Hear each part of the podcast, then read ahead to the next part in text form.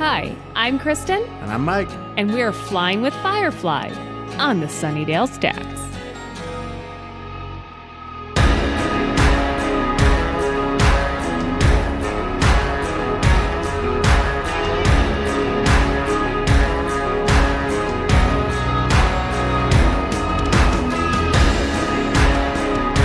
This is the Sunnydale Stacks, flying with Firefly, where every other week we immerse ourselves in a lawless verse populated by refugees from Earth that was and navigate two episodes of Firefly.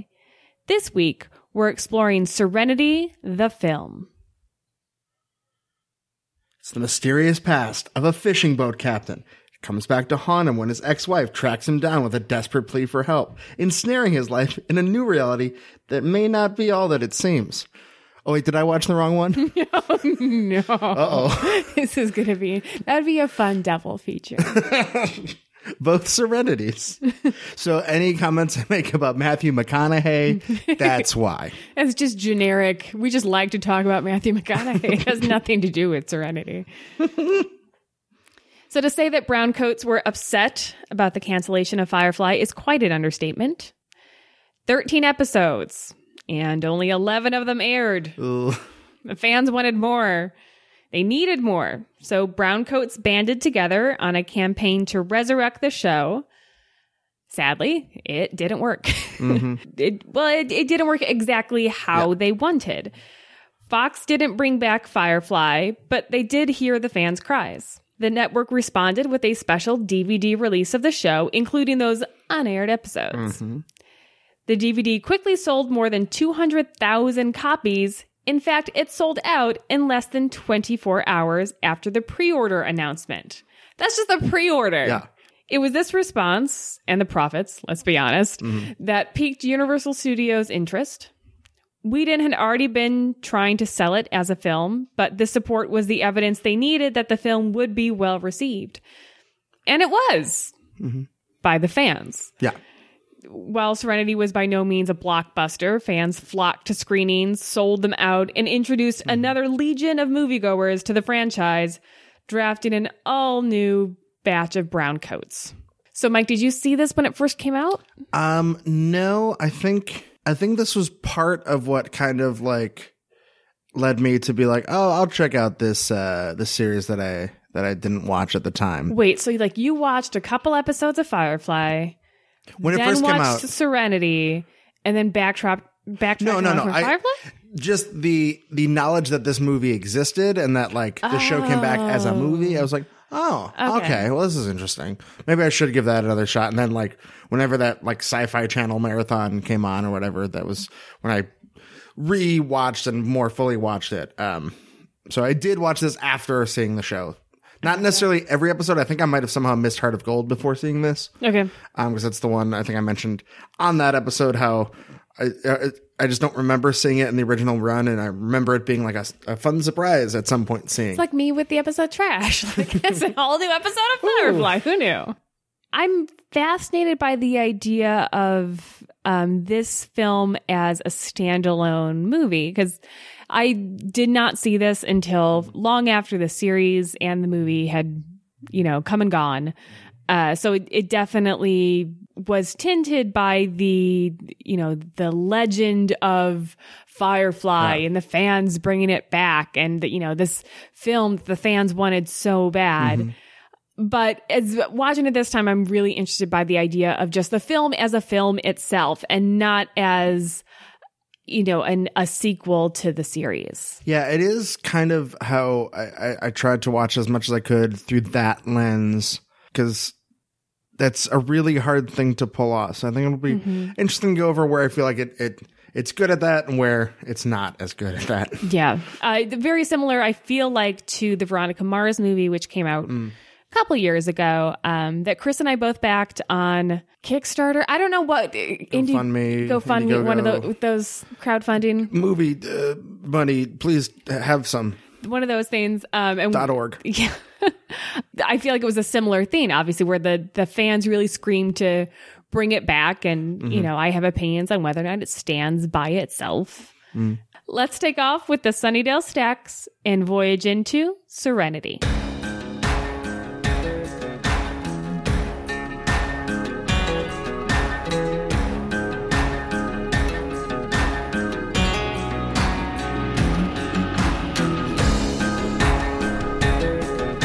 Okay, so it's the pilot episode. Wait, wait, oh, I got it wrong again. Film. Serenity the film. What year did this come out? Uh, 05. Oh five. Thank you. I thought so, and I was like, that's too late. But no, I'm just old. It's it's 2018. That was a while ago.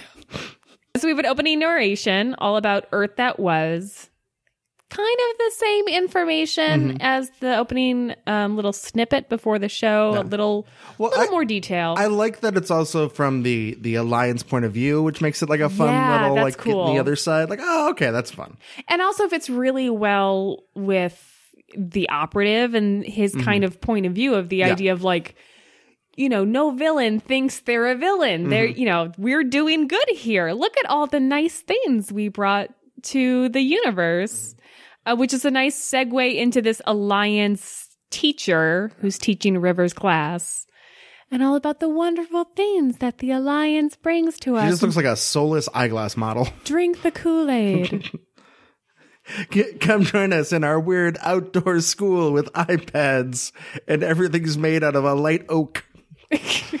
So we see young River uh, with Summer Glau's voice. I this Bad choice. Bad yeah, choice. it was it, it felt really weird and like I guess it's not as weird if you think of it as because this is kind of her vision. Maybe it's already starting to get wonky of like her remembering her own voice. I, I've there are times when this is done in films where to me it's seamless. Mm-hmm. This isn't one of them. Well, and especially since like at the time she's just like a very young girl, which like all young all kids before puberty kind of sound the same. Your well, your your voice would be different now. Yeah. Like it, you know, this isn't. I'm always thinking of um, a League of Their Own. With Geena Davis's voice Mm-hmm. Yeah. Mm-hmm. on the old lady, and that works for me. I think it's a lot easier when it's like two adults or at least near adults, but like Yeah. aging down an adult's voice to like pretend to be a kid, unless you're like a voice actor who knows how to do that specifically. Sure. And I don't know, like it, I think they pitched it up a little bit in post, maybe, but not not enough that it didn't just feel like, oh, why why is Adult River speaking over this child's voice? Did she have a daughter? Is this set like far in the future? Mm-hmm. Psychic brain weird stuff. Speaking of which, smash cut to a needle straight into her brain. Nope. Whole lot of nope there. And the, her doctor is explaining the procedure Mm-hmm. to Simon. This doctor, we're going to find out, has a history of oversharing with strangers. is going to get him in a whole lot of trouble. He says that she is not just psychic, but also a weapon. Mm-hmm. So this is an interesting retcon thing that they're doing, Yeah. where Simon had none of this information Yeah. going into the. T- so this is all before the TV show. Mm-hmm. He had none of this information going into the TV show, but now we're supposed to believe that he had that information the whole time, which I'm fine with. It's the kind of thing where it because I think this will come up a lot. This has to serve a lot of masters the film. Mm. I think this makes a lot more sense for the story that the film is telling, Mm-hmm. but there's no way to really make it make sense with the show without it being like a big thing of, "Oh, Simon, you kept this information from us and you lied to us and had this elaborate deception." I have no problem with that. I have no problem with the idea that he kept it from the Serenity crew. It feels like though we should have seen in the private moments between mm-hmm. Simon and River some hint. Like Yeah. th- so this is all stuff that was supposed to come out in Firefly season 2. Like mm-hmm. this was the plot. Yeah. Of Firefly season two.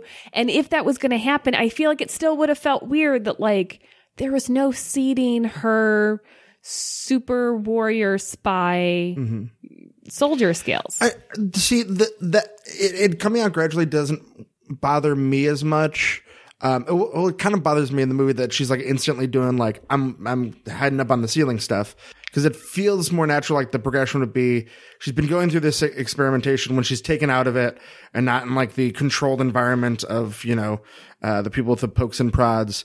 That uh, her being able to use those abilities kind of uh, comes in fits and starts doesn't mm. do, doesn't seem wrong to me. Again, ceiling cling makes that a li- make a little less sense.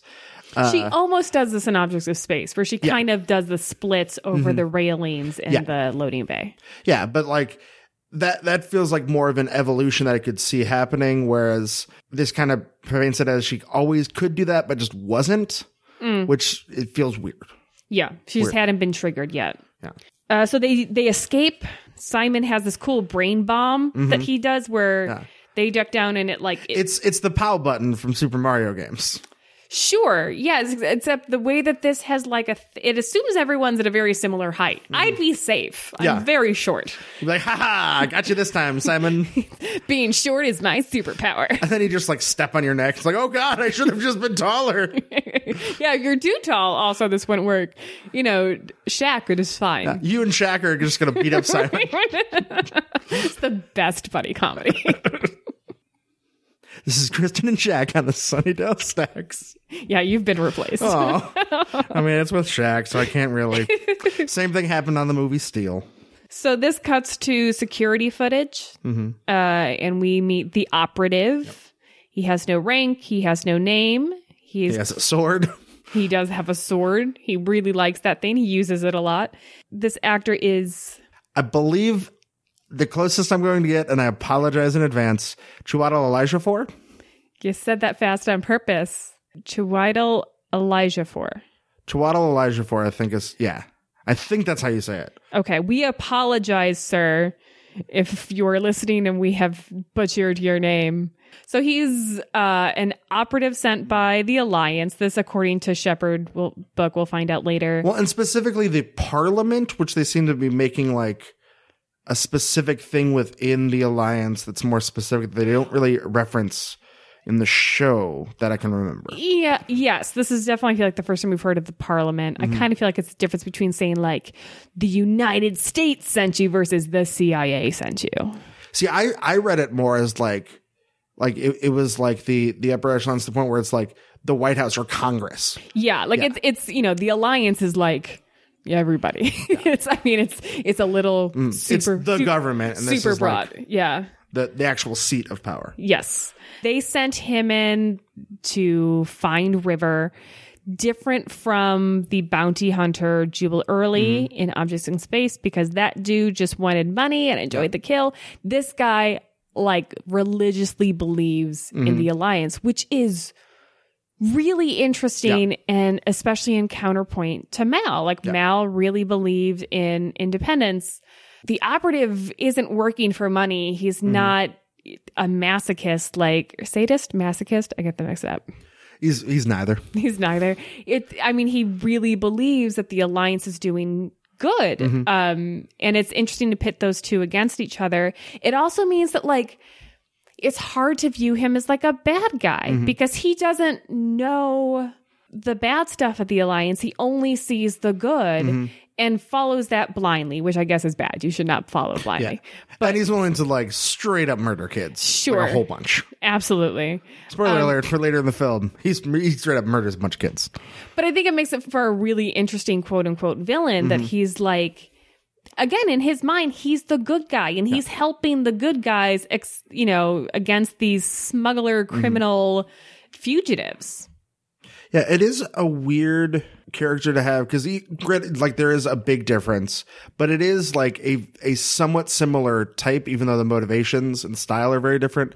To Jubal, which was the last villain in the last episode, mm-hmm. so have it'd be like one sole guy who's like incredibly skilled after the river, uh, who's like in a very odd monocolored suit with his favorite weapon and likes to monologue about what he believes. They're very similar in a lot of ways, um, which has always kind of rankled me a little bit. Same. Yeah. it- It's almost as a, if you're watching casually or you haven't watched it in a little years, I almost get a little confused if they're, if one was supposed to be the same. Like yeah. If Jubal was supposed to have returned in season two. Yeah, I feel like you if you had just watched the show it originally aired, or like I guess when the DVD came out, so you could actually watch this episode, then I could definitely see you like missing because it's not like such a different character. It is different when you watch them back to back, but Sure, yeah. it's it's it, it is an odd choice. Maybe it would have made more sense in like a season two where this was kind of like a recurring villain that had time to be established on his own, and there were other things mm-hmm. in between. Mm-hmm. But it it it always rang, rang as a little bit of an odd choice. Not that it's not a good character or not well acted. Yeah. But if they had um, seeded him the way they did, if they had seeded him instead of Hands of Blue Men, Yeah. because this is weird that like this is our ultimate Mm-hmm. Firefly tale and Hands of Blue Men are still not in it. I mean, I'm glad they didn't try to quickly explain them because I, I don't know what the movie version of the Hands of Blue Men would have been. That would have been cool. I'm I'm saying right now I prefer the operative. yeah, yeah. He's, you know, in this specific room, not only to, you know, watch this footage of River uh, escaping, but because her caretaker here was so excited to show off Mm-hmm. uh, his find here in River that he had key members of parliament in the same room with a psychic. I, I feel like if that's your whole job is like working with like a making a psychic, you just like maybe before you start the project, think like, okay, what are some things we definitely can't do? Maybe develop a special helmet to wear for people in the same A room as her. helmet? Yeah, that. So the problem is not that they really that the guy lost her. I mean, that's a problem. The big problem is like, what does she know? Mm-hmm. Yeah. and she knows a lot. I really do like the thing about like your sin is pride. Mhm. I just, I just really like. I mean, like. It's a little cheesy, but like, yeah, that is the reason you're in Mm-hmm. so much goddamn trouble now, and why you're not just getting a scolding, you're gonna die, is because you were too fucking proud. I kind of I, I wish there was one more like really good example of him doing this. Is uh, it so only that- the two? basically like you can kind of like what does he say to Mr. Universe? He says, does he say what his sin is?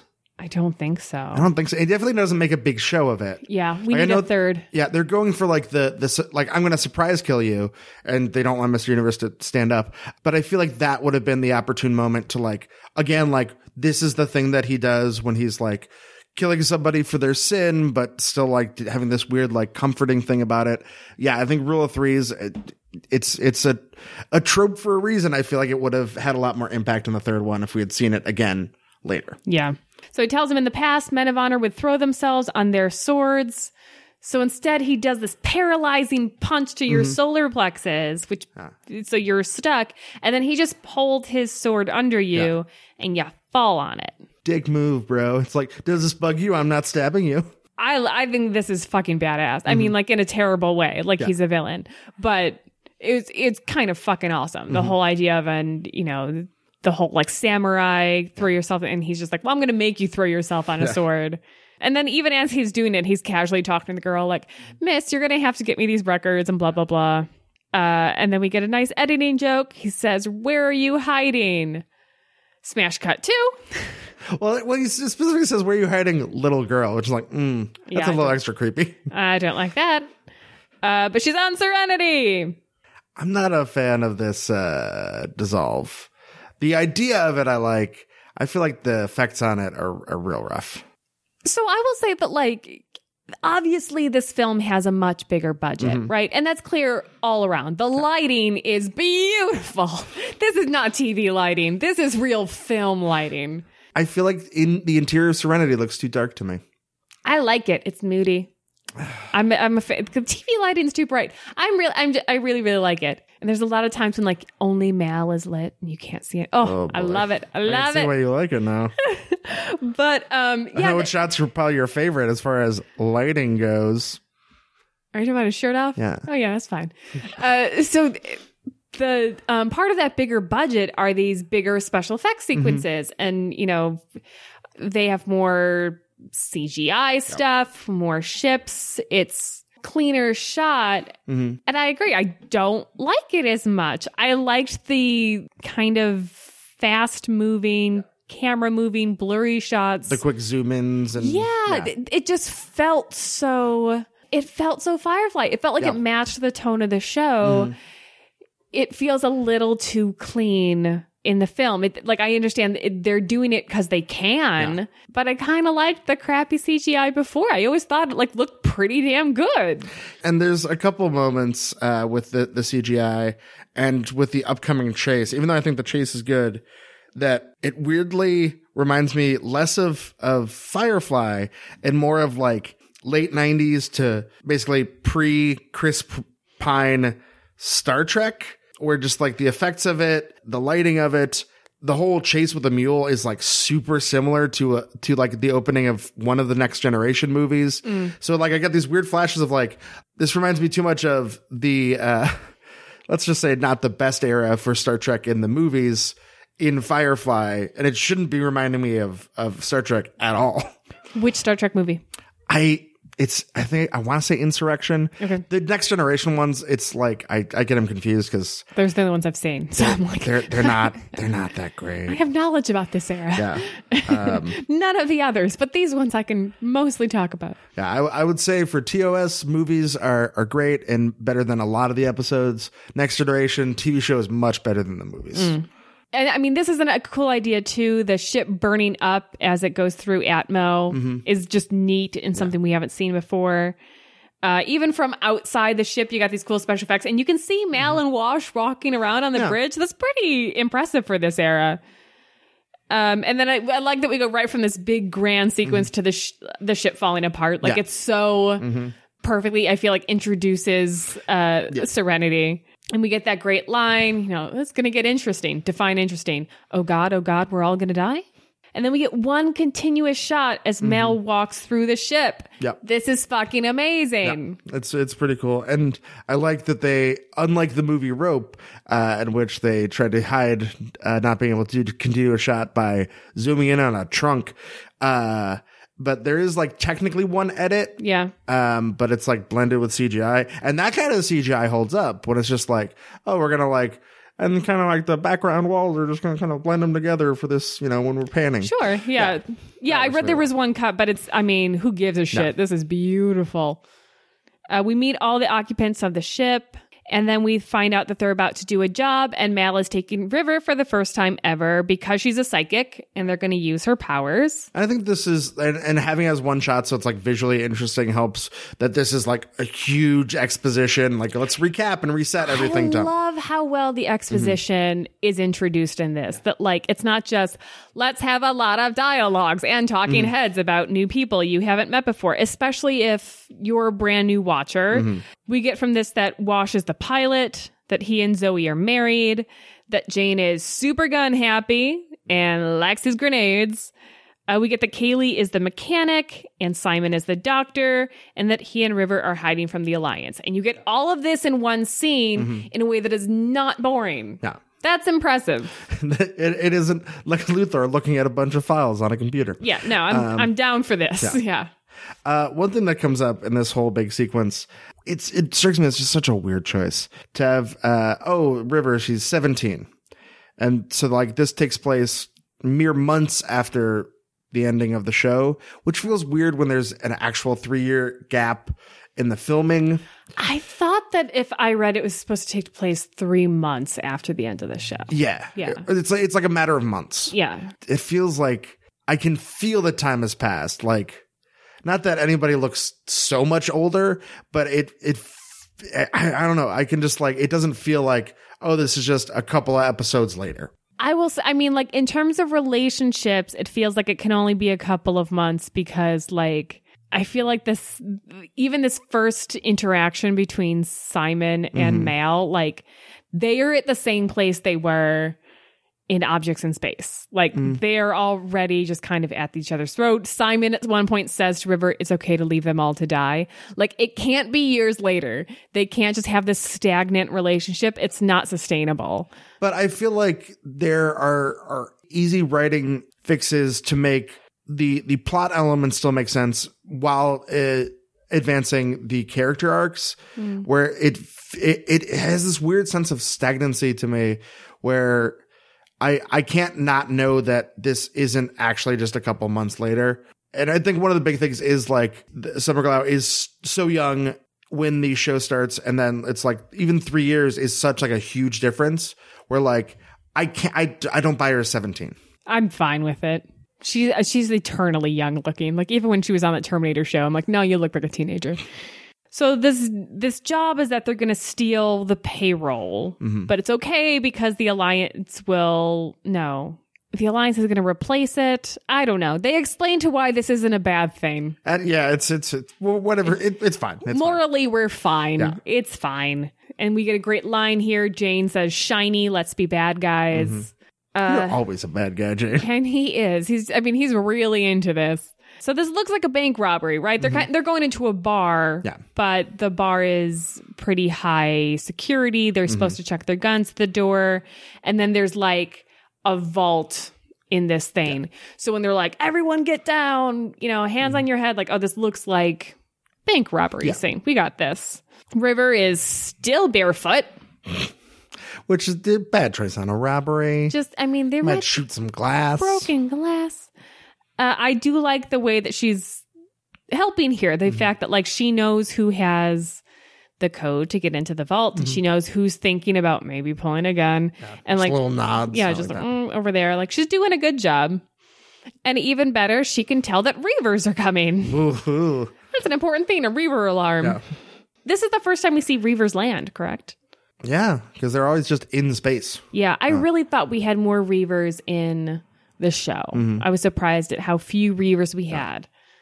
I think that's a good thing. It- shows that like they they built up a good mythology to them, where it it feels like they're always around. I think Yeah. that's that's a good thing in a sci-fi thing where you have a species or a, a whatever you classify reavers as a mutation uh, that like feels like they're always part of the mythology. And proof that they're so scary Mm-hmm. that, you know, even after two or three appearances on the show, like that's enough. That's Mm-hmm. enough of the themes of nightmares.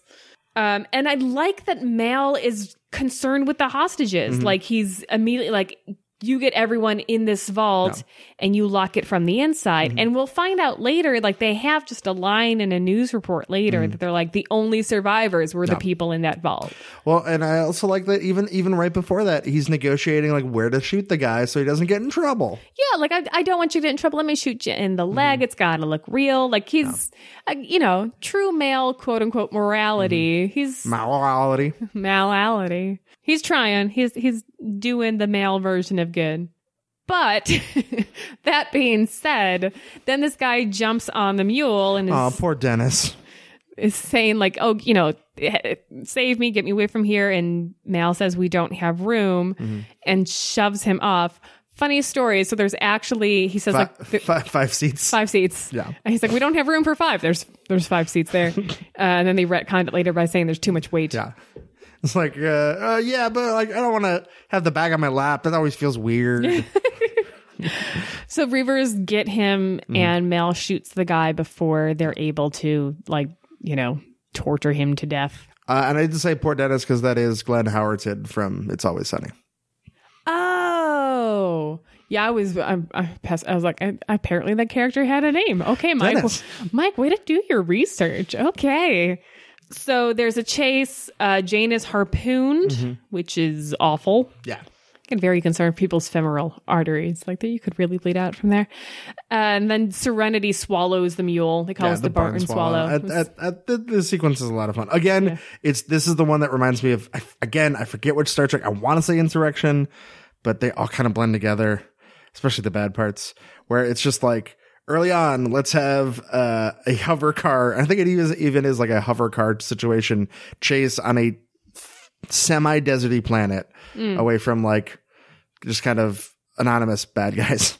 so Simon's pissed that River was put in such danger, so he quits, and Mal lets him. They're just real pissy at each other. They're very pissy. It feels like this is like. At no point in here, I feel like, am I ever concerned that like this is really going to happen? Mm. Like they're those couples that break up and get back together all the Yeah. time. Like you guys are fine. Just, I mean, like let's get past the drama and admit Mm-hmm. that you guys want to make out. Let's let's go. I, I feel like it would ring more true in a way if it if there had been a bit more of a time jump and that like this was a bigger decision where it was like you had become like fully like you were a part of the crew so when you decide to leave like that's a big deal whereas it now it feels like we just kind of got used to you but you're not really And we kind of go us. through this every two weeks. yeah and it's just kind of like this is what you always say and then somebody gets shot and you have to patch them up or something so Zoe shames Mal for not letting that guy onto the mule. Mm-hmm. Uh, points out that they could have dumped the payload and still saved the guy. Mm-hmm. Uh, and this is where I noticed that the lighting looks really cool. Like Mal is just completely beautifully lit and the background is all blacked out Mm-hmm. and like he has this really dramatic line like oh this looks beautiful looks beautiful zoe's got her hair down for like the whole film and she just looks gorgeous it's beautiful looking film They had the money to have have people have their hair down. It's like we can we can fix we can actually like pay somebody to get the continuity right on hair. We can afford hairspray this time, you guys. Uh, so Jayne waxes about how does one become a reaver, and Kaylee says that Book said it was men who reached the edge of space and just went mad. Which begs the question: How does space have an edge? Don't, don't you know the space is flat? I'm a flat spacer, guys. Well, I guess I, I guess you could make make the argument what the that that is like where there's just like no place else to go, but like that seems like a really hard boundary to feel where it's just kind of like Yeah, I mean, I I feel like they're saying the edge of civilized space, like the edge to where Mm-hmm. Yeah. we have. But like with space travel, I feel like when you're in between planets, there, like you can't see a difference. black. Yeah. And the idea that like there's just more space. Of course there is. The universe is infinite and this is one galaxy. Like they don't even go from galaxy to galaxy. This is one galaxy. Well, this is like even like small. I think it's like a, they they It's consider a a, solar- system. yeah. yeah. Like it's it's it's not even a full galaxy. I don't know. It's it is the kind of thing of I can see this being more of a thing on physical land where it's like you move so far out, there's like nobody else around you. But in space, there's like always no one else around you. it's a very lonely place. Yeah. So we get some more well placed exposition here. There's a fancy moving picture thing that Mm-hmm. tells us why Inara has left or that Inara has left. Yep. And when they're docked, Kaylee gives Simon's advice about looking for a new ship, which is heartwarming that she's just mm-hmm. she's very concerned, you know, talk to the captain, not the Barker, and don't fly anything with this kind of engine. They fall right out of the sky. Oh, still an engine snob. So they go, they go to this bar, and we get Kaylee's great line where mm-hmm. she says, "I ain't had nothing twixt my nethers, ain't run on batteries." I just love that. But I also like like Mal's response of like he doesn't want to hear it because he's still kind of a prude in some ways. Uh, and then she's like, "Oh, tell me more." Well, it's so great because like yeah, it, it the big brother relationship with Mal is adorable. The pervy relationship with Jayne is true to character, but also just that like female masturbation, you know, still is not a subject that like gets talked about a lot. Like there's a lot of jokes about There's guys She Bop. Uh, I touch myself, and this pretty much. I mean, like, there's all those jokes about like guys touching themselves, but like, you know, here's a 20 something gal that's, you know, out in the black by herself. She didn't say even herself. She's, I don't know. It's funny. It's great. I love it. Uh, and then we also get this great interaction where Mal says, Yeah, well, if he had really wanted you, he would have run to you. And Kaylee goes, Oh, like, Man- like Anara? Oh, blah, blah, blah, blah, blah, blah. sick burn. Total burn. But this is the kind of thing that I wonder if it plays well if you haven't seen the show. Like the the two characters that really to me feel underdeveloped if you're not a fan of the show are Inara and Book. Yeah, yeah. Oh, book like to such a degree that like I, I forget how under, underdeveloped he is because I sometimes even forget he's in the film. Um, but of like characters that get something, I feel like Inara and Kaylee are probably the least well served in a lot of ways. I don't know, like I think you might like the character of Kaylee, but you I, don't- I don't know that you really Know her? know her Yeah. from the movie. And then Inara it just seems to serve so many plot functions that it's a similar thing where it seems like almost all of her scenes are all about moving the plot forward. And there's like maybe like you know, little hints of oh, and and and she's into Mal, but like other than that, like These are the things where I think I- try to imagine like what would it be like if I sat on the couch with my mom mm-hmm. who's never seen Firefly and I was like, "Here, we're going to watch this movie," mm-hmm. and I feel like she would like Kaylee because how can you not? Mm-hmm. She's adorable. But I feel like any of the scenes with the Nara in book, my mom would be looking at me going, "Who is Yeah. this?" Why it, it, this feels like somebody I should be caring about, but I don't know why. Yeah, they're not really. They're trying to explain the exposition without like hammering home dryly the exposition. But You know what I think for Inara is is that you don't get like the Marion Ravenwood scene. You don't get like a scene just establishing her like in in Raiders where you get um uh, Ah, like the yeah. scene of like her at the bar like out drinking the guy and just like Yes. oh this is who this character is. Inara like we only get her established through other characters. correct, yeah. We don't get her on her own.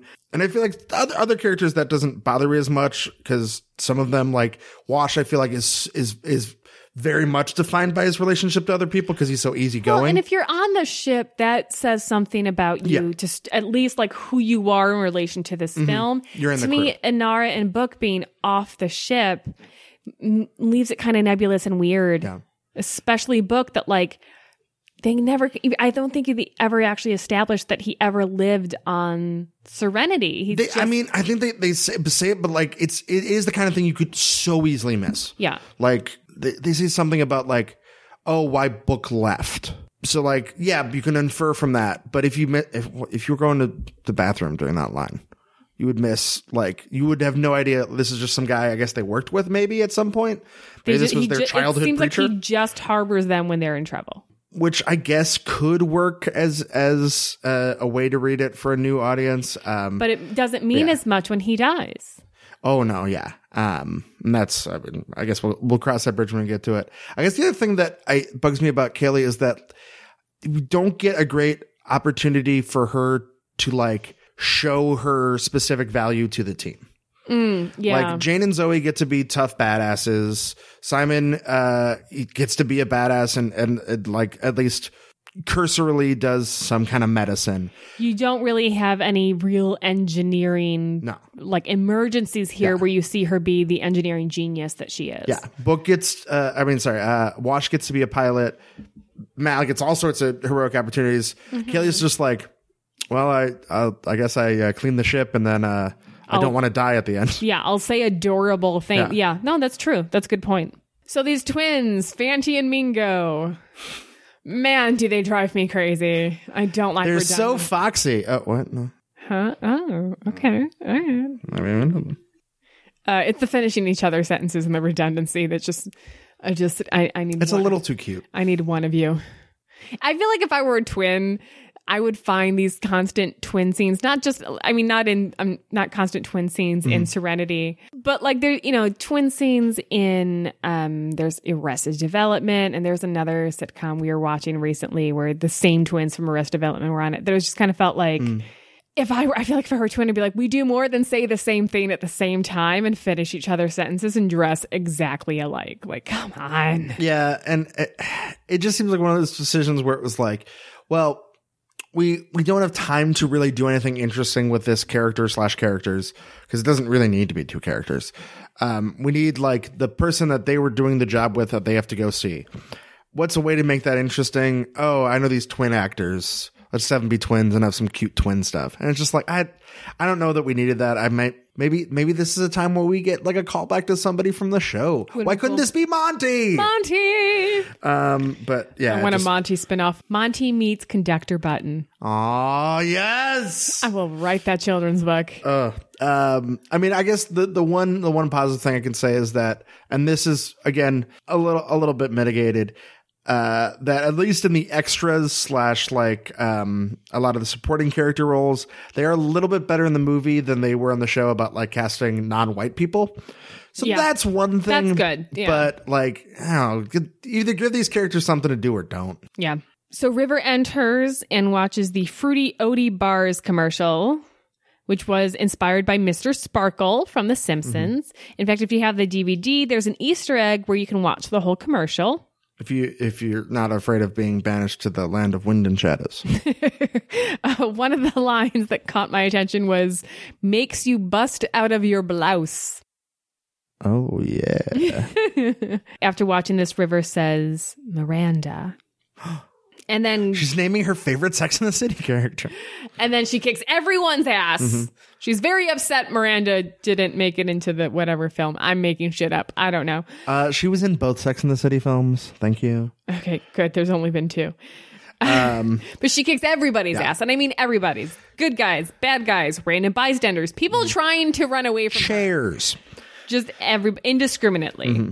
She proves that it isn't safe for them. I'm sorry, that line reading in the movie was just too much for me. Yeah. I just I, I had to point it out at some point. This is the the time that it came. It's so it's so over the top. You can see her dance skills really helping with the fighting. In Mm-hmm. fact, she did all or almost all of her own stunts. Uh, and then River and Mal pull guns on each other, and Simon says a phrase to make her fall asleep. And he says, uh, "I'm gonna I'm gonna pronounce this so terribly." Twaddle Elijah for. Eta karum na shme. Mike just fell asleep. I did it, you guys. All of our listeners are asleep now. I apologize. Does this mean you're a sleeper agent? uh, must crush other podcasts. yes, my plan worked. Sunnydale Stacks lives on. uh, so this is actually uh, Russian for "This is very ridiculous," or literally "This is for hens to laugh." Uh, and the subtitles incorrectly label this as him speaking Mandarin. It's not Mandarin. oh wow, that Yeah. seems like uh, somebody should have caught that. Get out your notebooks and pens. It's time to learn with Simon's Study Guide.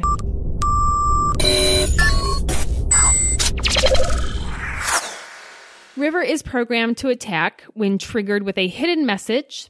In what novel was the idea of a sleeper agent and a trigger word popularized?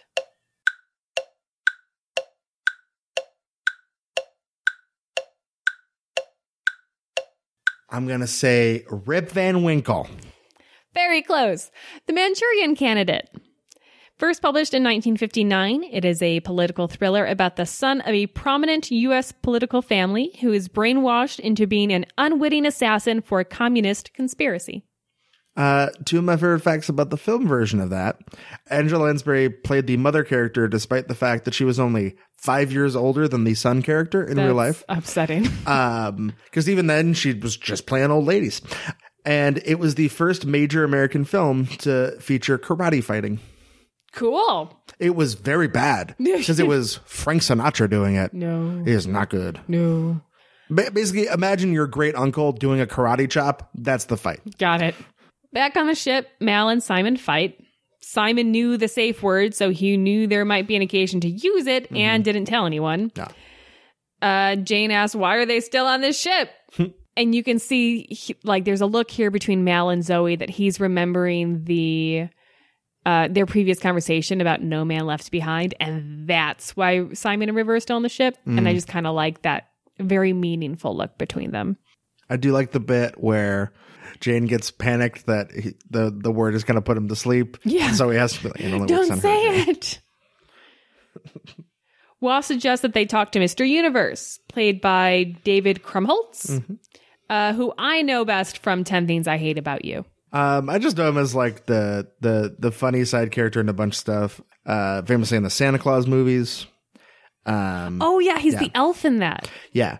Um, right now he's on the Deuce, uh, playing a fun role in that. His Yeah, IMDb page is very long. Yeah, he's been in a lot. He's in a bunch of stuff, and I I get the impression that he's just like a funny guy that everybody loves to be around, so they always want to put him in their stuff. he looks like he's just like a fun friend. Yeah, Like yeah. we could just chill and hang out. Which is why I don't feel as weird about as I think I would at the end, where spoiler alert, they have the three tombstones and he's one of them. Like it feels a little weird. Like this is a character we just met in the movie, but he, he he's pretty lovable. He's pretty lovable, but he did die in like his sex robot's lap. So I feel like he went out in a good way. Yeah, I mean, look, can't we all wish for the same? So Mr. Universe is Mr. Original Fake News. Says that the news is orchestrated, but he sees the truth behind because he's watching all the footage. Can't stop the signal. Uh, we meet his love bot. Whedon has a good uh, history of directing people to act like very believable robots, and she does a good job. or are they really robots? Don't Tell us, trust anything. Joss. Yeah, Joss. What's the signal? um, this is, and maybe, maybe that's, that's part of it. The whole like crazy conspiracy being a fun thing. Part of the Mr. Universe character conceit feels very 90s to me. Um, like I'm just watching everything and I, I get it all. I, I'm, I'm, I'm watching all 99 cable channels.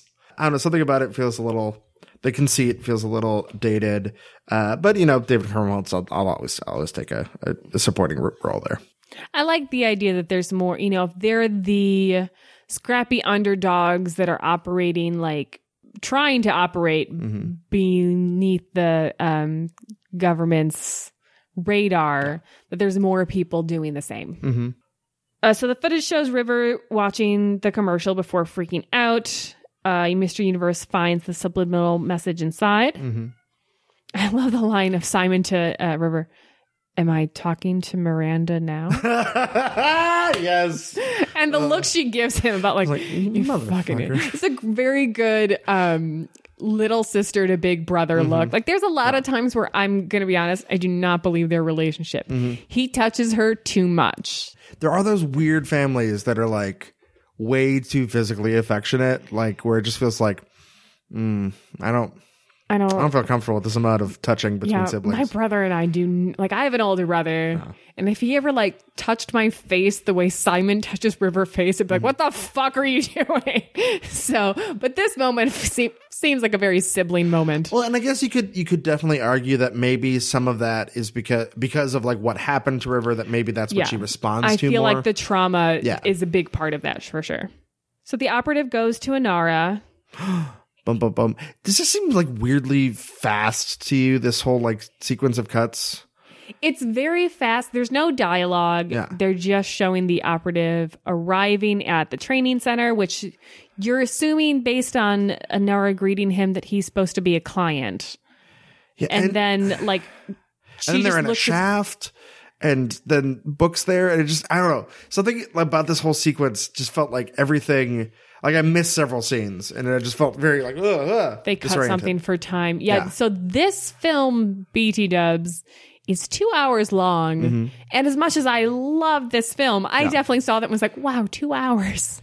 yeah for for like an action film that's that's not you know a culmination of several franchises like an avengers movie where it's like It's a it's sequel to a TV show. But it's most people that you're appealing to are going to be coming in relatively blind that's a big ask So yeah, it does feel like something got cut here. Uh, they go to Haven and find Shepherd Book. Apparently, this is where they've been hiding out in between jobs.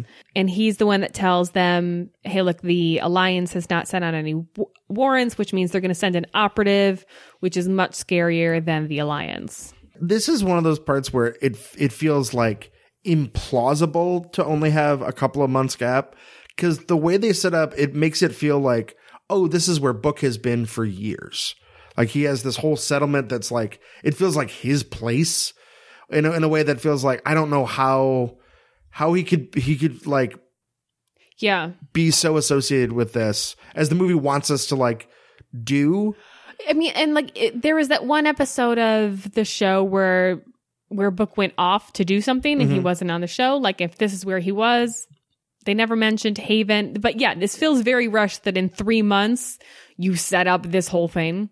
Yeah, even if like, because I think you could, you can like, you could, you could technically say there's been anywhere from like three to eight months, Still, but like less than a year, and it feels like you did you build it or did you take over for the And last guy? Even like, if he just like joined the community, even the interaction that the Firefly crew has with this town, that like Kaylee comes in and she's best buds with Mm-hmm. this kid, and like this feels like more than well, and it, and it feels like the kind of greeting that like it's like they haven't seen him for three to eight months. yeah. Like it feels like oh, this old friend I haven't seen in so long. Yeah, yeah. Not like we saw you last week. Yeah, Yeah. So we get a flashback here to River in school where her teacher tells them to all lie down. Mm-hmm. Do you feel that these are flashbacks or that these are like River's brain delusions, mixing flashbacks with. I think it's kind kind of a dream because I I don't know what in the the school because this feels like way too early for this to have been when she was taken from the continuity of the of the show. Uh, so I think it's a combination of like maybe some memories, but a lot of like uh mixed delusions and uh alighting time scales and and just uh crazy dream sequence. Yeah, just stuff getting jumbled up in her Mm-hmm. brain. Like the knowledge of what happened to Miranda combined with Yeah. like you know alliance school so inara sends mal a wave in the middle of the night he's got his shirt off Hey. Which you know nice attention to detail Mm-hmm. his scars match the injuries that he got on the show I wish there was like one or two rando scars in there as well. yeah to show that he's Yeah. Mm-hmm. seen i mean he's definitely been in more fights before we joined him and like in the war Maybe they're just all leg scars. There you go. Those, you know, notorious It's like legs. Freddy Krueger below the waist. Uh, the whole crew is watching. this I love the line where he goes, "Well, you know, it'll be nice to see. Kaylee's been missing you." So and then the whole fearful." crew Like, respond, like throws "Ah." popcorn at the screen. Yeah. Uh, and then he goes to the flight deck and says, "Well, trap, trap." and this is one of those things that, like, it works if you've seen the show and you know Mal and Inara's history. I feel like if you haven't seen the show, the whole like assumption, like, "Oh, that was definitely a trap." Did you see us fight? No, trap. Yeah, it, it doesn't work as well as like, oh, this is a joke that establishes the character. It's a joke based on you knowing the character. Right. Maybe maybe in the the weird like uh hologram picture thing he was watching, maybe they should have like done more to establish their kind of banter back and forth in that. Yeah. Yeah. Yeah, I mean, I do like that the whole interaction over the wave is so uh, awkward, and I it, to it, to a degree that I love it. That Yeah. it's just so painful. Like, oh my god, this is me on the phone, just like uh, just talk like a human. So Mal goes to Inara. like he tells Zoe, "You've got the ship. If I don't come back, come rescue me." and she's like, "What?" And risk my ship? Uh, the train the training house totally looks like a Chinese Riverdale. Excuse me. The training house totally looks like a Chinese Rivendell. Okay, because when you said Riverdale, I was like, No. I am not watching that show, but maybe I should. No, Riven This giant Rivendell. waterfall. Lord of the Rings. It looks like it. Yeah. it's a Lord of the I Rings. it looks house. cool. Yeah, Inara is burning incense, and Mal comes in dressed like a lady. Mm-hmm. He just loves to cross dress for schemes. And this is where their banter becomes normal. Yeah. Where he, she, he's just like, What? You invited me here? She's like, Yeah, I didn't think you were stupid enough to actually come. You dumb idiot. The operative is there, and just this is a really fun fight between mm-hmm. him and Mal. Like, clearly, Mal is. Like the little outmatched. tete a tete they have Yeah. before. I, I like it. Yeah. I like that Mal knows more about the story of the albatross than he does. Like, don't be shocked. I've read about him. Yeah. Well, and uh, I I really love even without the the metatextual thing of it, you know, very much tying him to Han Solo. The fact that he just straight up shoots him is like sh- I'm gonna shoot first. I'm not gonna like be like honorable in the sense of we'll we'll have a draw or a fair fight. It's like uh, you you want to hurt me and the people I care about? I'm just gonna straight up fucking shoot you, bro. Do it. I'm unarmed. Good. so they're going to fight, and Mal is looking rough while Mm-hmm. the operative is looking pristine. But I mean, Mal's power is getting injured. I think the the thing is he didn't get injured enough yet. I uh, like that Inara is trying. Like, there's too many scenes Mm-hmm. Yeah. like this where I watch the girl stand to the side and go, "Oh no, oh no!" But I- she's like, she's getting some hits in. She's not doing shit with it, No. and she's beating her right back. But she tried. I kind of wish it had been more of like a three way fight because that would then it would even like more set up how badass the operative is if they're both like taking him on and and like fighting pretty well but still like badly losing to him. I accept that Inara's not a not a fighter, and she's about half the size of Mm-hmm. either of these guys. But like again, she's like, I'm gonna try to get in a good punch Yeah. here, and the guy like can just shove her down because she's tiny. And like when she gets her bearings better, then she tries again. It's, As long as she's trying, Mm-hmm. I'm happy. I feel like there's some martial arts in the uh, companion school. I feel like you can see that. The the scene that really bugs me is Babes in Toyland when um, the mustache mustache twirling bad guy and our young hero um, are they're both miniaturized to like smaller than a spoon, right? They're teeny tiny and they're fighting with swords. Now all the the female had to do at this point was pick up the bad guy because she's full grown or like squash him with her hand or put a jar over him. But she stands in the background going, Oh no. Oh, dear me. Movie pisses me off. So anytime I see scenes like this where like two guys are fighting, the girls stand in the back going, Oh no. Like at least try. yeah. Just try. You're good. Might get a, you might get a black eye, but your bow won't necessarily be murdered. Try. Uh, so Inara was not lighting incense. It was a flash bomb. Mama! When the operative comes to, Mal and Inara are gone. Mm-hmm.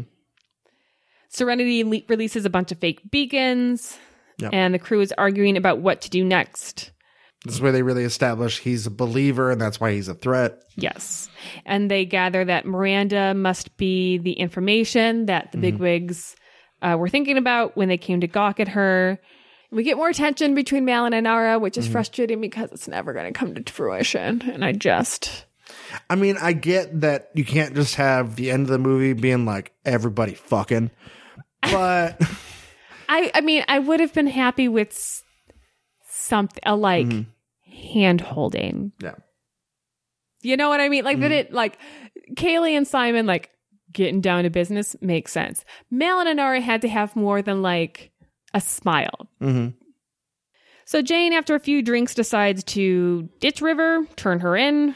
River throat punches Simon so he can't say the magic words and seals off the bridge. Mal sneaks in through the air ducts. And I love this shot of River pulling the gun on Mal without even looking. And like it's pointed right at the camera. It's fucking awesome. She finds a planet called Miranda. Bum bum bum. but between us and there is Reaver territory. That's not good. Haven is no more. Book is still alive, but barely. Says it doesn't matter what you believe, just believe it. Uh, which fits right in with Mal's morality, I feel. This is the part where we get the dead kid, uh, really making uh, me feel uh, not so great about the very, very end. We'll get to that. We'll About the to it. what? We'll, we'll get to it. We'll get to it. So the Alliance has killed everyone that's ever sheltered Serenity. Mm-hmm. And the operative doesn't even know why. Yeah. He says he just believes in something greater, a better world, and he trusts that the Alliance is doing the right thing by mm-hmm. killing children. Yeah. I feel like we're saying something here about blind obedience. Mm-hmm. Wants to remove all the sin from the world by, I guess that that that that kid was uh, really sinful. So they turn Serenity into a Reaver ship so they can get to Miranda. And it's nice because this is, comes right after the like, you know, believe in something. Like this is what Mal believes yeah. in. It's it's a very clear arc f- from Mal in this, and I like to see that he goes full discipline daddy here. Gets real like you either on this plan or get the fuck out. You see, Hang out with all these dead soldier kids. male. Yeah. he's definitely like military discipline. Mm-hmm. I am your leader. Um, and he's well aware of the stakes here. Mm-hmm. He says there are a lot of fine ways to die. So it's better to die taking out the alliance than it is running and hiding. Yeah. Floating through Reaver territory. It's like an asteroid field of cannibals. Mm-hmm. I like I like the concept of it. It felt weirdly short to me. Like Yeah. I want- the tension should have been drawn out.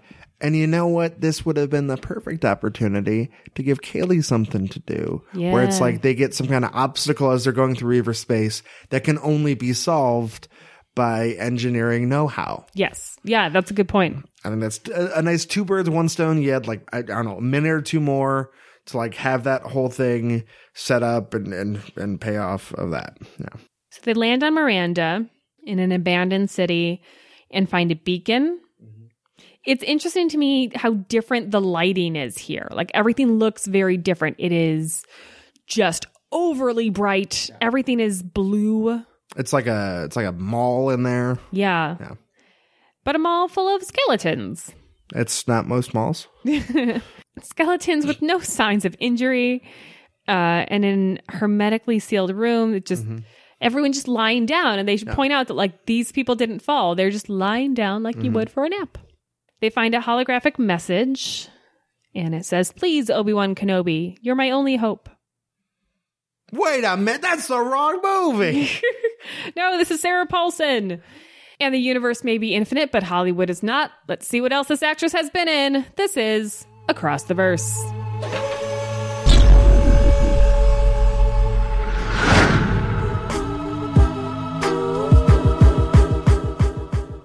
For this one, as you guys may know, um, I don't want to spend all day naming every single character she was in in uh, American Horror Story because she's been 12 different characters on that show. Shit.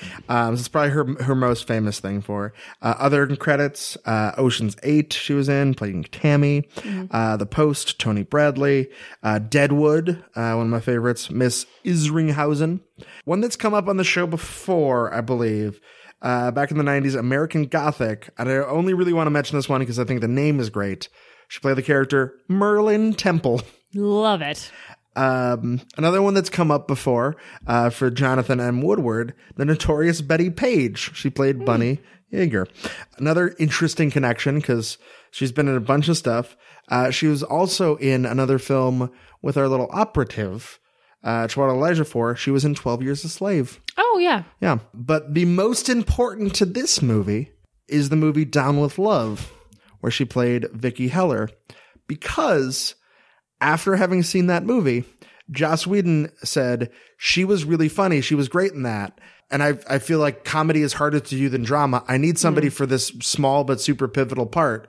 I want to see if she's available. Nice. Only from like having seen her do this one comedy. she's like, That's like, like totally a different. It's not like I. This is basically the same character. Let me cast you in my it film. was like, oh, she was so good at comedy. There's no way she can't do this. right. And yeah, Yeah. that's basically how she got cast in this movie.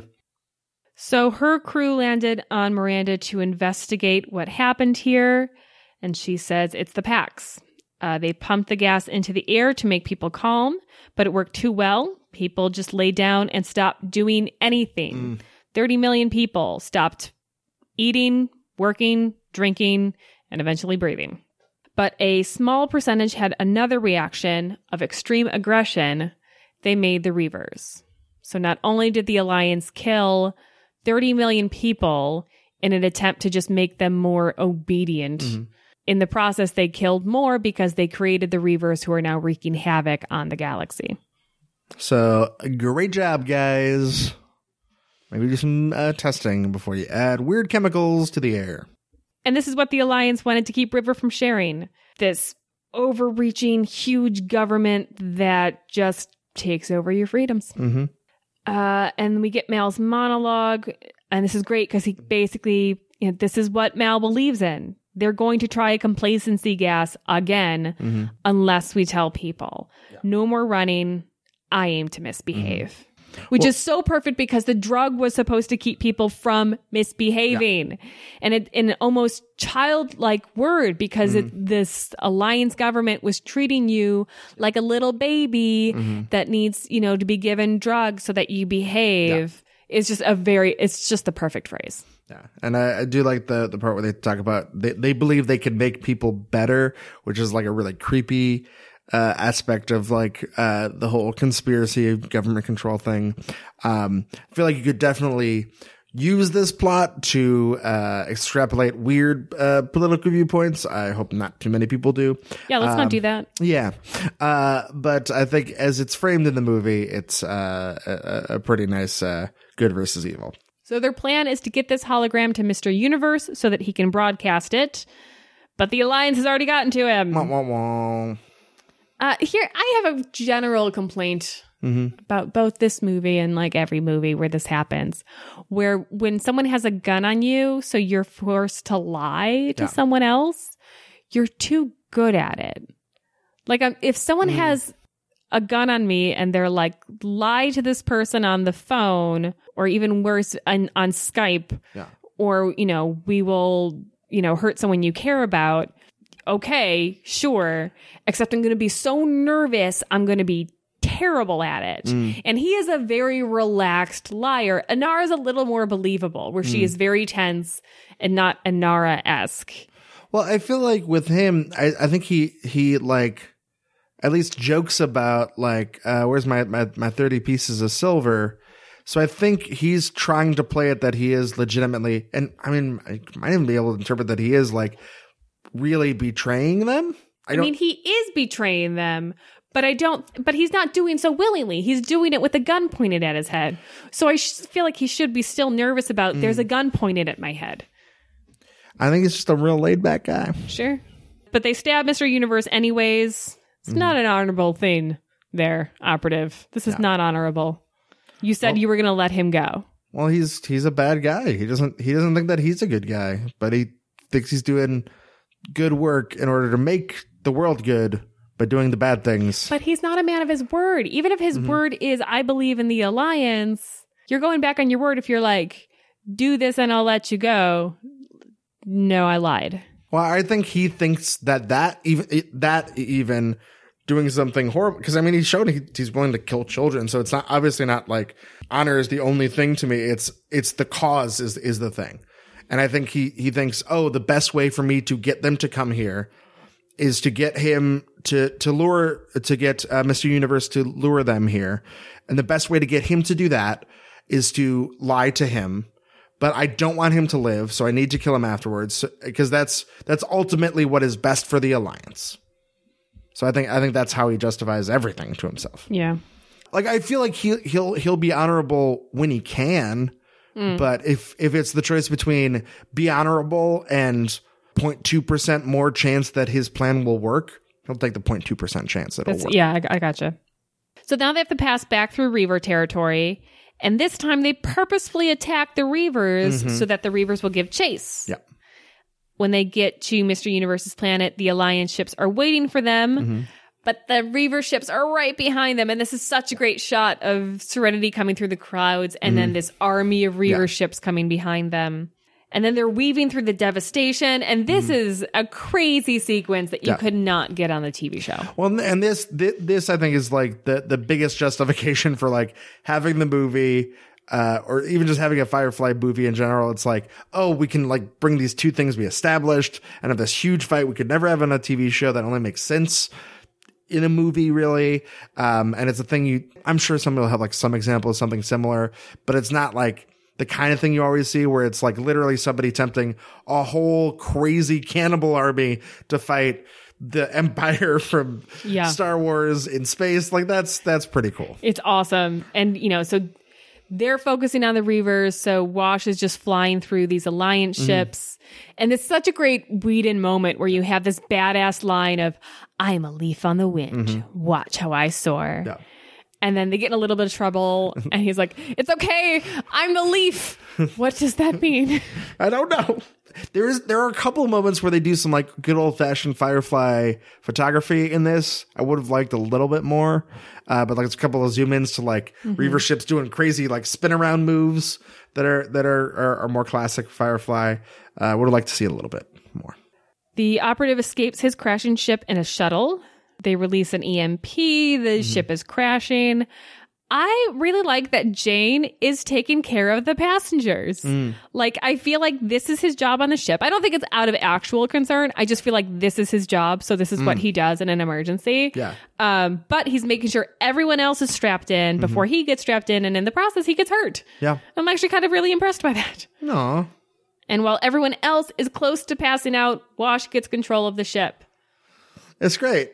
It's and then uh and then they all win, right? I Yeah, I don't so- remember a lot after this. What, what- They do a crash landing yeah. and, and slide to a stop.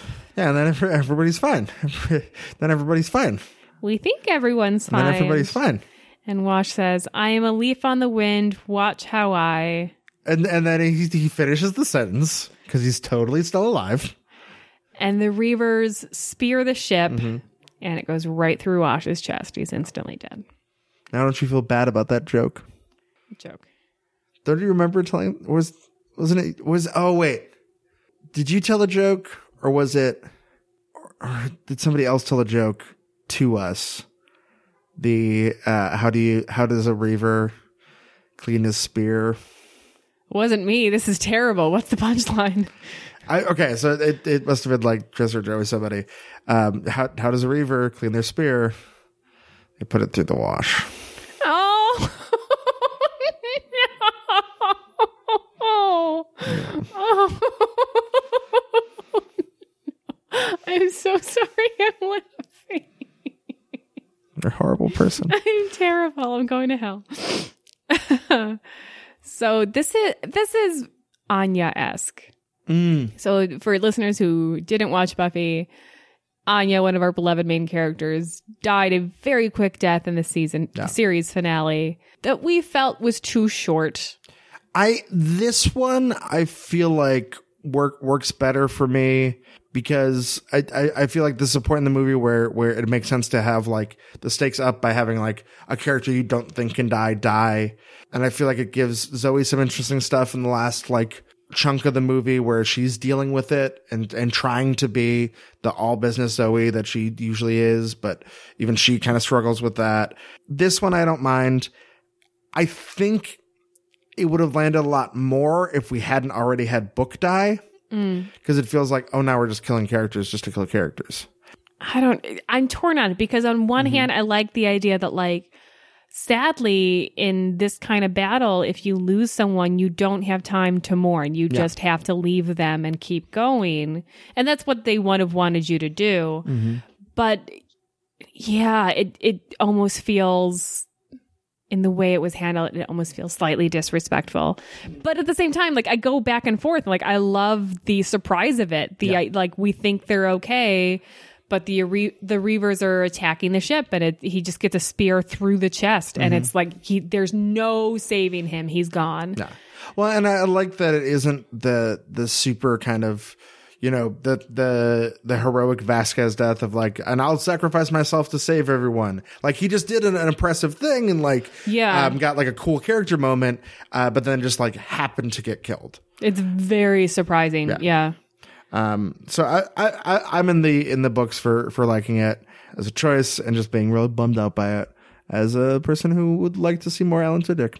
Um, Well, in terms of a choice, so they did this apparently because Alan Tudyk and Ron Glass couldn't commit to possible sequels. and for some reason that meant like the studio was like, so you have to make sure that their characters shouldn't be in the next one, which was like, I don't know. It seems like a weird. It's not even saying that like we definitely can't be in the sequels, like just maybe not. We don't know. Yeah. So in the original script, everyone survived. Mm-hmm. Uh, Zoe and Wash promising to have children at the end. Again, that uh, comes to fruition in the comics. And despite the deaths, Whedon revealed that uh, there's a strong possibility that if there was a sequel, Wash and Book would come back. He'd find a way. He's just like, fuck it, no. I, I think book, I don't, I, I couldn't believe as much, but like with all the craziness that then happens on that planet, like, you know, Reavers could take him, or yeah, then the idea that his him, body was dragged and- off. Yeah, Yeah. and like, and something happens. He maybe, maybe it's like um what they did with Search for Spock again, taking it back to Star Trek movies, guys. Um, where like then they make the next movie about finding out what happened. Sure, he was it's like taken by the yeah. alliance, or not the Reavers because they all died, but he, yeah. taken by the alliance, and yeah, you have to go find uh, Wash. Mm-hmm. Yeah. So Zoe, surprise! I'm surprised she's not, you know, she's functioning. She's leading the group. Mm-hmm. I would just be a ball of a mess in the corner. Yeah. Um, she's leading the group. Um, she finds the spot where she says, "Okay, no more running. We bottleneck them here, and then thin them thin them out while you broadcast the message." It's clear she has no intention of surviving. Like at this point, she is scary. Yeah. Like her eyes are kind of dead, and like it's just like she's like, just well, I give up now, and fuck these guys. The great moment I love here is that uh, Mal and Jayne throw grenades and Yeah. everyone else ducks and she doesn't even blink. Uh, Mal finds Mr. Universe dead. I do like uh the the sex bot farewell, which makes it a lot a lot less creepy than like, oh, there's a story reason for this. It wasn't just like, hey guys, we have a sex bot. It's it's weirdly touching for mm-hmm. being a sex bot. Yeah. Like yeah, so he records a voicemail with mm-hmm. her and like yeah, kind of her delivery Yeah. even though it's robotic and like mm. deadpan in her pauses you can kind of hear the way he would have say, Yeah. said it as he was mm-hmm. dying it's it's strangely really touching Yeah, because it is obviously like a a recording then presented by the robot, but you get the sense that it was recorded with the the tone and cadence. So it really does feel like an interesting way to give a performance. And I do have to ha- hats off to the uh, I, I didn't write down her name, but the performer being the sex bot. She does a great job. you have to imagine and I, I didn't find any information on this Mm-hmm. i have to imagine that the actor i forget his name playing mr universe uh, Krumholtz, yeah, uh actually like did this monologue and then Mm-hmm. she translated that to robot speak yeah, or at least like after after having seen some scenes, she like deliberately was like, okay, how would he do this? Like Yeah. something like that. Yeah. so the message is to get to the backup unit Mm-hmm. Uh, meanwhile, River is forced to hear the Reaver's thoughts, which is terrifying. That can't be fun. nope. I do like the little bit where uh, Kaylee gets all horny for life. Yeah, Simon's just like, oh man, if I could have gone back in time, I would have had sex with you. And Kaylee's like, yep, I'ma live. the operative hears the message that was meant for Mal and heads for the backup unit as well. He should have had the foresight to say, "Oh, and by the way, Mal, uh, uh, turn off the sex bot when when this finishes." No one's following you, right?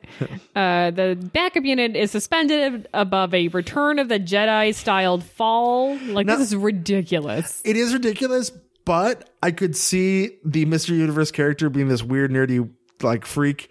Him specifically building it like On that, purpose. yeah, just to be like a, a like a fuck up, like fuck with you chains. guys. Yeah. The chains are weird. It makes me think of that scene in um, Galaxy Quest where they have to go through those like. Mm-hmm. those like pounding blocks because just because the Gordon Weaver's like, why the hell does this exist? what function does this have on a ship? I am interested to see how that Galaxy Quest show turns out. oh, I didn't know they were doing a show. Yeah, and it's I think uh, one of the writers is Paul Scheer. Oh, it's gonna be good then. Yeah, I'm I'm I'm hopeful. I'm hopeful. It is it does seem a little weird that like there already is a a quote unquote funny Star Trek show out right now. With I was about to say, but the Orville already exists. so it's like, uh, are we gonna oversaturate on Star Trek parody shows? Interesting. So Inara's got a crossbow, which by the way is going to turn into a bolt shooter thing. It's weird. It's just weird. Yeah, it does seem like there's a lot of assumed weird archery, martial arts, companion stuff that we're just supposed to like, sure. I buy that she knows how to use a crossbow. I don't buy that they carry a crossbow on that ship. Like, is that her crossbow? Did she pick it up on their way out? So the Reavers get through, and Zoe gets personal. She walks right up to him. This is my uh, chosen strategy in any video game, by the way. My Oh. aim is terrible. I walk yeah. right up to him, I mean, it is more satisfying in, in a game when you like get like right up to him. Meanwhile, Mal monkey bars across the drop. This is why you do this in gym class, by the way. And then they Just fight on the case. chains, and this is the rope pull that you had to do in gym class. It was all training. They knew what was going to happen. They knew that you're going to have to go to the underside of Mr. Universe's station Yeah. to broadcast the truth about the Reavers. One random detail that I love is when they're they're patching up uh, Zoe, I believe, and they have the medical foam. Oh, Oh, I love a medical foam on a sci-fi. Uh, I remember having that conversation at some point where it's just like, oh man, I wish they had that medical foam like they do. And and then somebody like cut me off. It's like they do have medical foam. It's like, well, no, like that you just like spread it over a wound. It's like they have medical foam. And I was like, I couldn't get out like what I was saying. Yeah. because they're like, they do. You're you're dumb. not a disinfectant. Like no, like like. It was like they have foam that's medical. It's like no, but like I'm saying a specific thing. Yeah. please listen to what I'm saying. So they fall back behind the blast doors, but they're stuck. Someone's got to close it from the outside, but that's a suicide mission. Simon left his bag in the other room and he stands up to go get This it. guy's in love with this bag. He, I mean, like, again, I love that he's just such a good doctor. Mm-hmm. He's me like, let me get my bag. Stands up, he gets shot. Mm-hmm. Uh, he's still doctoring as he's dying. Like he is clearly dying, and he's like, "You need to get to my bag and do this so Kaylee Mm-hmm. Yeah. can li-. like." Oh, I love it. Uh, all the other sound cuts out. Like you can see Mm-hmm. other people are still talking, but you just hear Simon and River talking. Uh, according to the DVD commentary, this was the most difficult scene because Summer Glau just kept crying. Oh, that's so, so, cute. She tells him, You've always taken care of me. My turn. Oh, So she dives into the Reavers, tosses the doc bag back, and closes the door. And as the door shut, she's reaching, she's just, she's being swallowed by reavers and reaching her hand through. She is fucking dead. yeah. She's dead. At this point, though, it's hard to um, remember the fact that like reavers are not vampires. like in my mind, like they touch you, you're dead. I think the later fight scene is where I had trouble remembering that they're not vampires and she is not the Slayer. I think she is.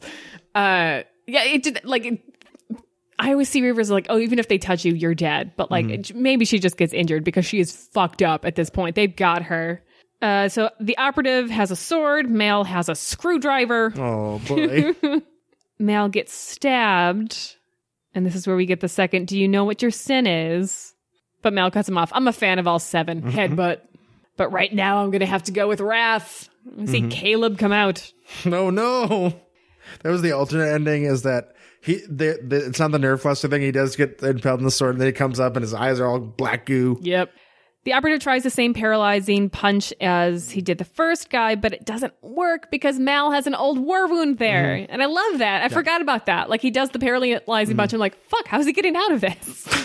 See that that weirdly is like the thing I remember. One of the things I remember most about the movie because I have kind of conflicting feelings. Mm. I like the the thematic element of it, which is like, oh, you're trying to make everyone conform to a very specific thing and repressing their individuality and freedom, and it's that very individuality and freedom that allows him to escape this finishing move.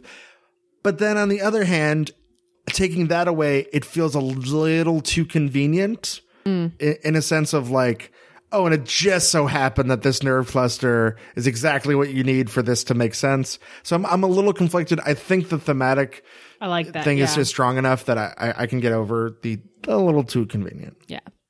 So he pins the operative da- back with the sword, doesn't kill him, just pins him to the wall, makes him watch the Miranda footage. I do like that choice. I love that. He Says, I'm going to show you a world without sin because Miranda is a world without sin. And this is what happens because you can't erase conflict. We need free will. No. Uh, so the river's not dead. Mm-hmm. She opens the doors and the shot is amazing. They open and mm-hmm. she's just standing there dripping with blood among a bunch of dead reavers. It's been brought up that how did she open the door? Do we know that she opened it? It said it can only be opened from the outside. They said they were gonna inside. they're gonna rig it to do that. But yeah, but so it can only be opened from the in. I don't know. I think they were, they were going to do that, but they didn't get the chance because Kaylee was injured. So then who opened the door? Probably just got damaged. Okay. Anyways, who cares? It's awesome. She's a slayer. Her arms are fucking ripped. Look at the goddamn muscle on that chick. And just as the door opens, the wall behind her fucking collapses. Mm-hmm. And then it's like, oh wait, are, are we giving her like telekinetic powers when she's just busting walls down? We're not. We're not. The, the Alliance busted it down.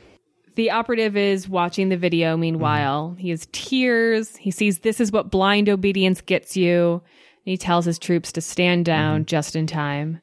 An interesting thing I found out uh, that originally it was going to be like a hard cut on the like decision of whether or not he's going to tell them to stand down, and that they changed their mind in editing and then just used like extra footage of the actors just like putting their guns down in between a take Oh, as yeah. the like putting it the guns Nice. down, which is like, oh wow, I'm glad they got that footage then. Thematically, I love that this ends not with yet another killing, mm-hmm. but with changing someone's mind. yeah. Isn't that just kind of beautiful? Like this battle, this war ends because you changed someone's mind. I do like that. It does feel a little bit like, yeah, but that guy totally killed a kid. Yeah. Like straight up murdered kids. I mean, Mel does tell him very soon, like, if I see you again, I will kill you. yeah, that's that's the thing I'm kind of conflicted. I do like that it is subverting your expectation a little bit. That it's not like, and then I I, I slew the bad guy. It's like, oh, I, I made him change his mind, so he's gonna be doing something else.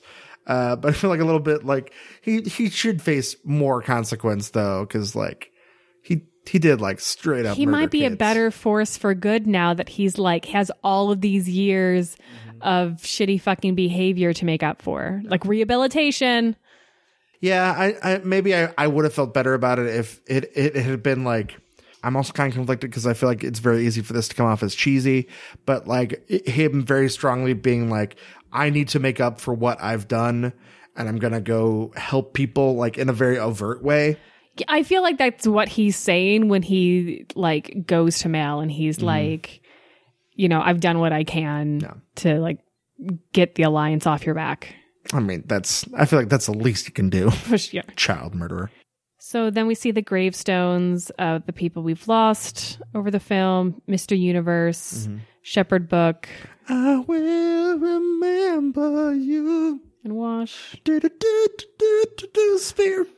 Zoe looking fucking majestic in this white dress. Holy fuck. Mm-hmm. Yeah. You understand why, like, when she was on Angel, she played a goddess. You're Mm-hmm. like, yeah. Yeah, I get it. That's what I said. And I, I do, I, I feel like one character that usually kind of gets the short end on the show that has, I, I think they do a great job of giving her enough to do is Zoe in the film. Yeah, yeah. Um, Some a lot of times in the show, she all she does is be badass, which isn't necessarily Like- like, a character. It's it's kind of like I'll back up the captain and support my husband, but like she actually gets like like this this interesting arc at the end where it's like she's dealing with all all these feelings of like loyalty, but also sadness, and she's trying to balance it out. And then like where does she go from here? And it's uh, I, I think it's really lovely. Mhm. so kind of the epilogue part of this, everyone's repairing the ship. I love that they take the cannon off. I like that they very specifically show that. Yes.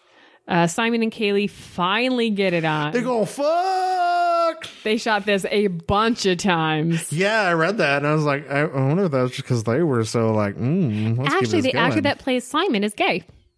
Uh, I mean, ha, ha, I mean, I read a really interesting interview um, with him uh, that I was, I was reading through th- for Tumblewords that like Yeah. he was not out during the series. Oh, I'm not but- sure if he came out before or after the film. Oh, that is interesting. Um, but just kind of struggling, talking Yeah. about how he was struggling with like not being out yet and how hard that was on him. yeah, that's kind of sucked. Then I, maybe, maybe it was it, he was just like, ugh, this gross lady. um, I'm, I'm sure it wasn't. Um, but River is watching, which is gross, Yeah, that's super creepy. Like it's funny, but it's also super, super creepy. creepy. And again, another brother sister thing. Where like, I, it's still weird for me when my brother kisses his wife in front of me. I'm like, ah, it's weird. That's weird. It's weird. Maybe just try watching it from the ceiling, and it won't be as weird. just time. upside down is what I needed to do. Uh, the operative, uh, we said, comes to Mm-hmm. let them know the alliance. He's done all he can, um, and he tells he's you know Mal says, "I'll kill you if I see you again," and the alliance and the operative says, "There's nothing left to see," Hmm. because all he was was what he believed in with the alliance, and now he's he's a ghost. Wait, he's not literally a ghost, is he? No, I, Was he a ghost this whole time? there hasn't been an operative here for 20 years. Zoe tells Mal she's torn up plenty, but she'll fly true. Hmm. Like Zoe. what? It's mirroring the characters. And Nara says she might stay, and they have another long look. Well, they won't, they? Like, ugh. Just something overtly like, I like you. That's all I need. I need a handhold. I need someone just saying something, something overt.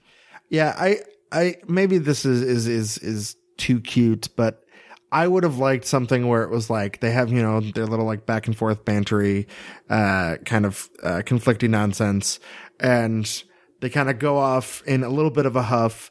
And I like the idea of it being Inara being like, oh, fuck this. And like her going to like kiss Mal or something. Right. Like I, I think the idea of something like that might have worked, but I, I don't know if maybe they were just doing like, oh, we're, we're keeping this open for if the we bring back the show or another movie, so I that'll just be had part an of the. idea that uh, she, you know, because they're they're in that hallway when they have this conversation. Like she starts going down to his mm-hmm. bunk, and he's like, "That's my bunk." She's like, "I know," and I keeps know. going. Like, wouldn't that be great? Oh, nah, no. I'm, I'm just gonna go write that fan fiction real quick. I'll be back. Well, and then and then with the whole like uh them them taking off at the end and the weird uh, line about the storm that just reminds me of uh, the end of Terminator. I, I think it would have been a nice little thing where it would have been like, okay, we got to take off, and it was like, uh, I want I want to get there quick, and and you know, River could be like, oh, why? It was like, I gotta I got something I got gotta take care of. So Mal is flying. We see di- the dinosaurs are still in the dash. Aw, River is his co-pilot. He tells her the first rule of flying is love. Love keeps you in the air, tells you when something's wrong, makes your ship a home. So it seems like the film is open, would be open for a sequel, but unfortunately, Joss got busy with Avengers, mm-hmm. which I'm okay I mean, with. was the movie enough of a success that they were like definitely wanting to so. do? I one? don't think so. Okay. It was not a commer- It was a success, success with fans, but people that were not a fan of the show was like, I don't get this. Yeah. And th- and that I guess I guess we should address like how how do you think it did with being a movie for somebody who isn't familiar with the show? if you're not familiar with the show, I think it's fine. Yeah. It's fi- it's always good writing. Mm-hmm. It's well acted. It looks beautiful. whether or not there's enough there for you to care about these people if you haven't been um, previously introduced to them. I don't think so. Yeah, I think that's the biggest thing. Is like I don't think it's a it's it's a movie that does a good job of you will understand most of what's going on, or at least what what you need to to get the plot points. Like, oh, these two people have romantic feelings. The Reavers are scary bad guys. The Alliance is like an empire type thing. Okay, I get the mechanics of it, but I think exactly what what you were saying. Do I care about all these people? I mm-hmm. think just in the movie, there, there's frankly isn't enough time to care about all of them. Yeah. But as a fan of the show, mm-hmm. I freaking love this. Yeah. I mean, it, it does feel like a final four part Firefly story, right? This is the mm-hmm. equivalent, well, I guess two and a half. Yeah. As a fan of the show, I think this works perfectly. And I love that we have this ending to it. Um, not that Objects in Space wasn't a great episode, but as we said, like as a series finale, it fell short. This is an amazing series finale, and I'm really glad we got it. Yeah, it's it does suffer a little bit from the thing of it, it. You can definitely feel that. Oh, this was a lot of story they wanted to tell in a longer format that they kind of abridged to get all that they needed to out of the way. But I think for that, under the constraints of having to be a movie that has to at least make sense to outside people, but still satisfy all the fans and everything they care about from the show. I think it does uh, a really good job of that. Uh, I wish it didn't have to be all of that and that we had had like a full series of, of Firefly and then maybe a fun movie at the end. Yeah. Um, but for, for what we got, I think this is a much, a much nicer, cleaner ending to the series, but again, leaves it open. And I think they could still do like, uh, if you're going to do all these like crazy Fuller House type nonsense where it's like sequels to shows and movies from 20, 30, 40 years ago, like we're talking about Halloween recently.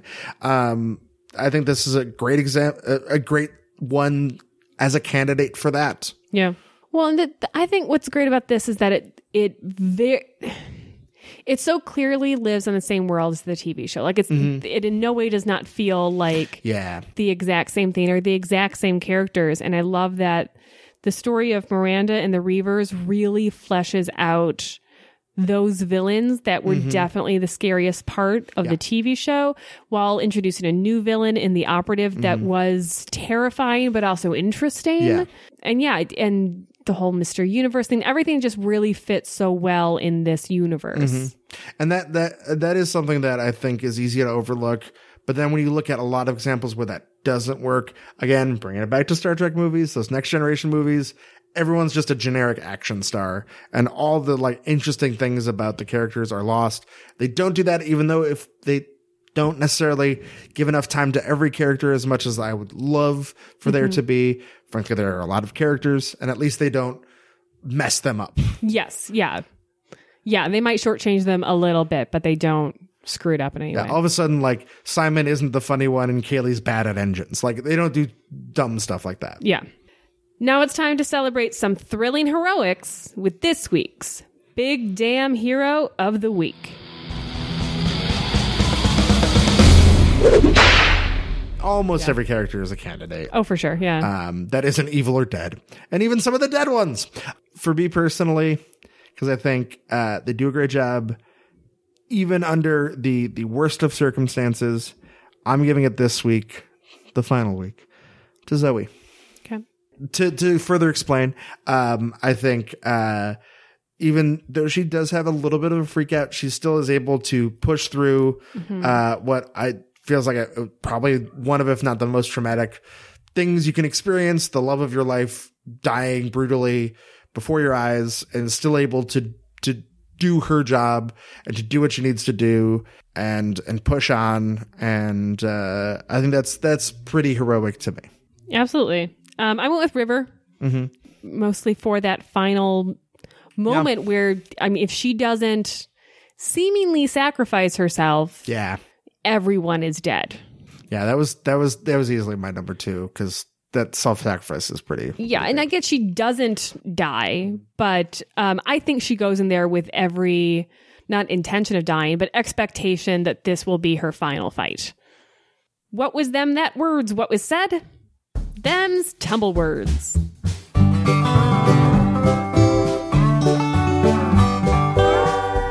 Oh, I'm gonna miss that. Who said the following quote People are drawn to Firefly for the same reason that I'm drawn to it the people, these characters. I'm invested. I've spent time with them, I've hung out with them. I've learned about them through our choices and the decisions they make, and I'm invested in these people. I like them. They're flawed. They're not all perfect, except for my character. And I'm invested. I think people are invested. That's Joss's gift. I am going to say that that is Monty.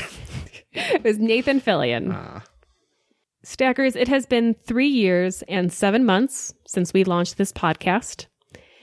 And it's been amazing uh, to not just deeply dive into these series that we love so much, but also to connect with so many people who share our love. So I, and I assume Mike as well, uh, want to say thank you for sticking with us for over three and a half years. Thanks, guys. This, sadly, is where the Sunnydale Stacks ends. But that doesn't mean that Mike and I are hanging up our headphones, so to speak. We are currently nailing down the details on a new 27th Letter Productions podcast. It will definitely feature Mike and I, and maybe somebody else you're familiar with. Please, please, please. It's me, Johnny. No orgasms. I'm going to be on the new show, and I'm not going to let everybody have orgasms at all. Not you, Johnny, no orgasms. no oh, one likes Get you. Get out of here, you jerk. Oh, no, no, my powers. Stop taking away our orgasms. Let, finally, we, we got to see Simon and Kaylee bang. Don't take away their orgasms. Get out of here, Johnny, no orgasms. All right, it's conductor button. So please, please, please stay subscribed to this podcast and continue to follow us on social media. As soon as we are able, we will officially announce our next podcast and let you know where you can tune in. In the meantime, thank you, Stackers, for tuning in and for being a part of our 27th Letter Productions family. We'll see y'all in a month or two. Thank you for tuning in to the Sunnydale Stacks. Please like us on Facebook. You can contact us at sunnydalestacks at gmail.com or at Sunnydale Stacks on Twitter to ask us questions or share your own opinions and memories about Buffy the Vampire Slayer and Firefly. The Sunnydale Stacks is a part of the 27th Letter Productions Network. Look for our sister podcasts, Hey Do You Remember and the Wayne Manor Memoirs. And that's it. Hope you had fun being lost in the Sunnydale Stacks. We did. Aww.